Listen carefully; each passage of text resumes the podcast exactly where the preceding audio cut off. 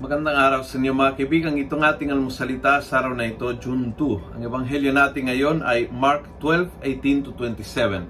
Ako po si Father Luciano Feloni, Paris Priest ng Kristong Hari, Shrine of Mary and Tire of Nuts sa Dice of Novaliches.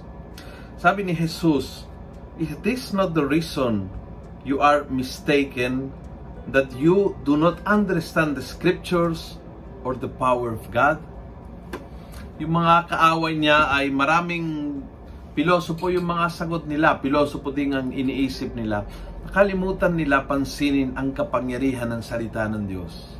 And maybe is it not the same uh, reason why we are mistaken so many times na nakakamali tayo sa buhay na hindi natin pinapansin ang sinabi ng Panginoon sa banal na kasulatan?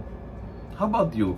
Gaano kadalas ang pagbabasa, pagninilay at pag-aaral ng Scripture? How often do you read, pray with, study the Bible? Dahil ito po talaga ang ating gabay, itong ating lampara sa ating daan, itong nagbibigay sa ating ng direksyon, nagbibigay sa ating ng lakas, nagbibigay sa ating ng pananaw ng Diyos. Kaya, if we neglect the Scripture, may santo na nagsabi, no, ignorance of Scripture is ignorance of Christ. Pag nakalimutan, pag hindi pinansin, kapag hindi masyado binigyan ng oras sa banal na kasulatan, ang Panginoon ang kinalimutan, hindi masyadong pinapansin at hindi binibigyan ng oras. This for Him is so important.